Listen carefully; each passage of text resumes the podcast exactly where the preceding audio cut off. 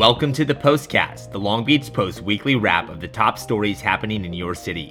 Join me, Jason Ruiz, as we recap the most interesting and important events covered by our staff this week, as we continue our dedication to being your source for staying connected to Long Beach.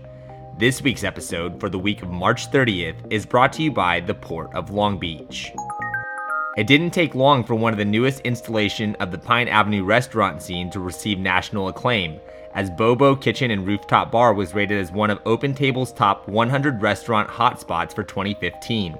The restaurant, which has been serving its French American inspired cuisine to the downtown Long Beach crowd, has been open for just over a year, but that didn't stop it from being rated near the top of the group's list that surveyed over 20,000 restaurants before releasing its final figures. Bo-beau was the only restaurant in Long Beach to be included on the list. In celebration of the reopening of a repaved and revamped runway, the Long Beach Airport hosted over 1,400 joggers at its Run the Runway event hosted on Wednesday.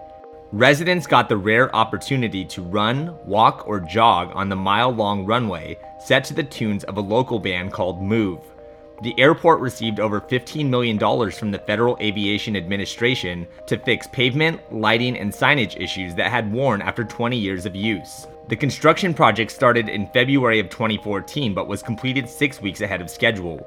The renovation of the runway is expected to add 30 years to the landing strip's lifespan and help relieve airport congestion that was currently diverted to the airport's two other runways. Unplanned expenses are often the source of college educations being derailed, and officials at Cal State Long Beach recognized that this week, announcing Thursday that they will try to help combat those issues with a new program aimed at aiding students in need.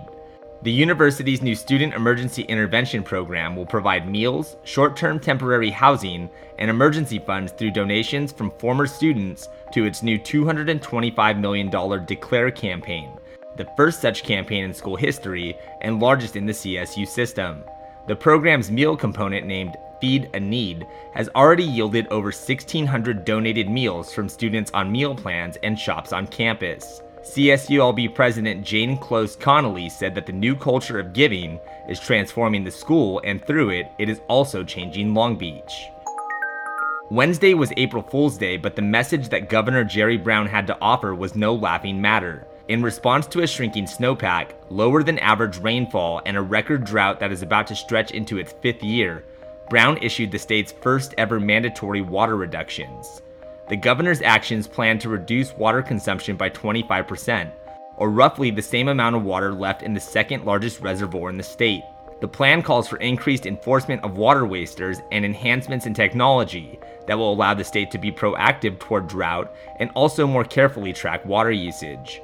One of the biggest mandates in the governor's plan, something that Long Beach has been a leader in statewide, is the call to remove nearly 50 million square feet of lawns across the state and replace them with drought tolerant landscaping. General Manager of the Long Beach Water Department, Kevin Wattier, applauded the governor's action and said that while water rationing isn't on the books, he's hopeful that increased enforcement and awareness will help residents realize the extent of the water crisis facing the state.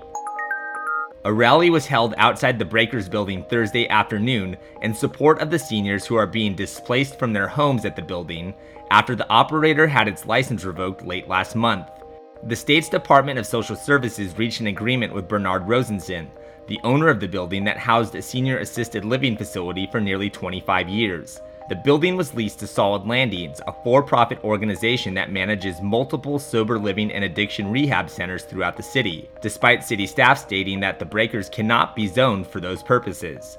The residents were given a 60 day notice to vacate earlier this week, which has many of them wondering if they'll be able to relocate, as many of them live on fixed incomes. For more information regarding coverage of these stories and more, visit our website at www.lbpost.com, like us on Facebook, or follow us on Twitter and Instagram. Until next week, stay connected with your city.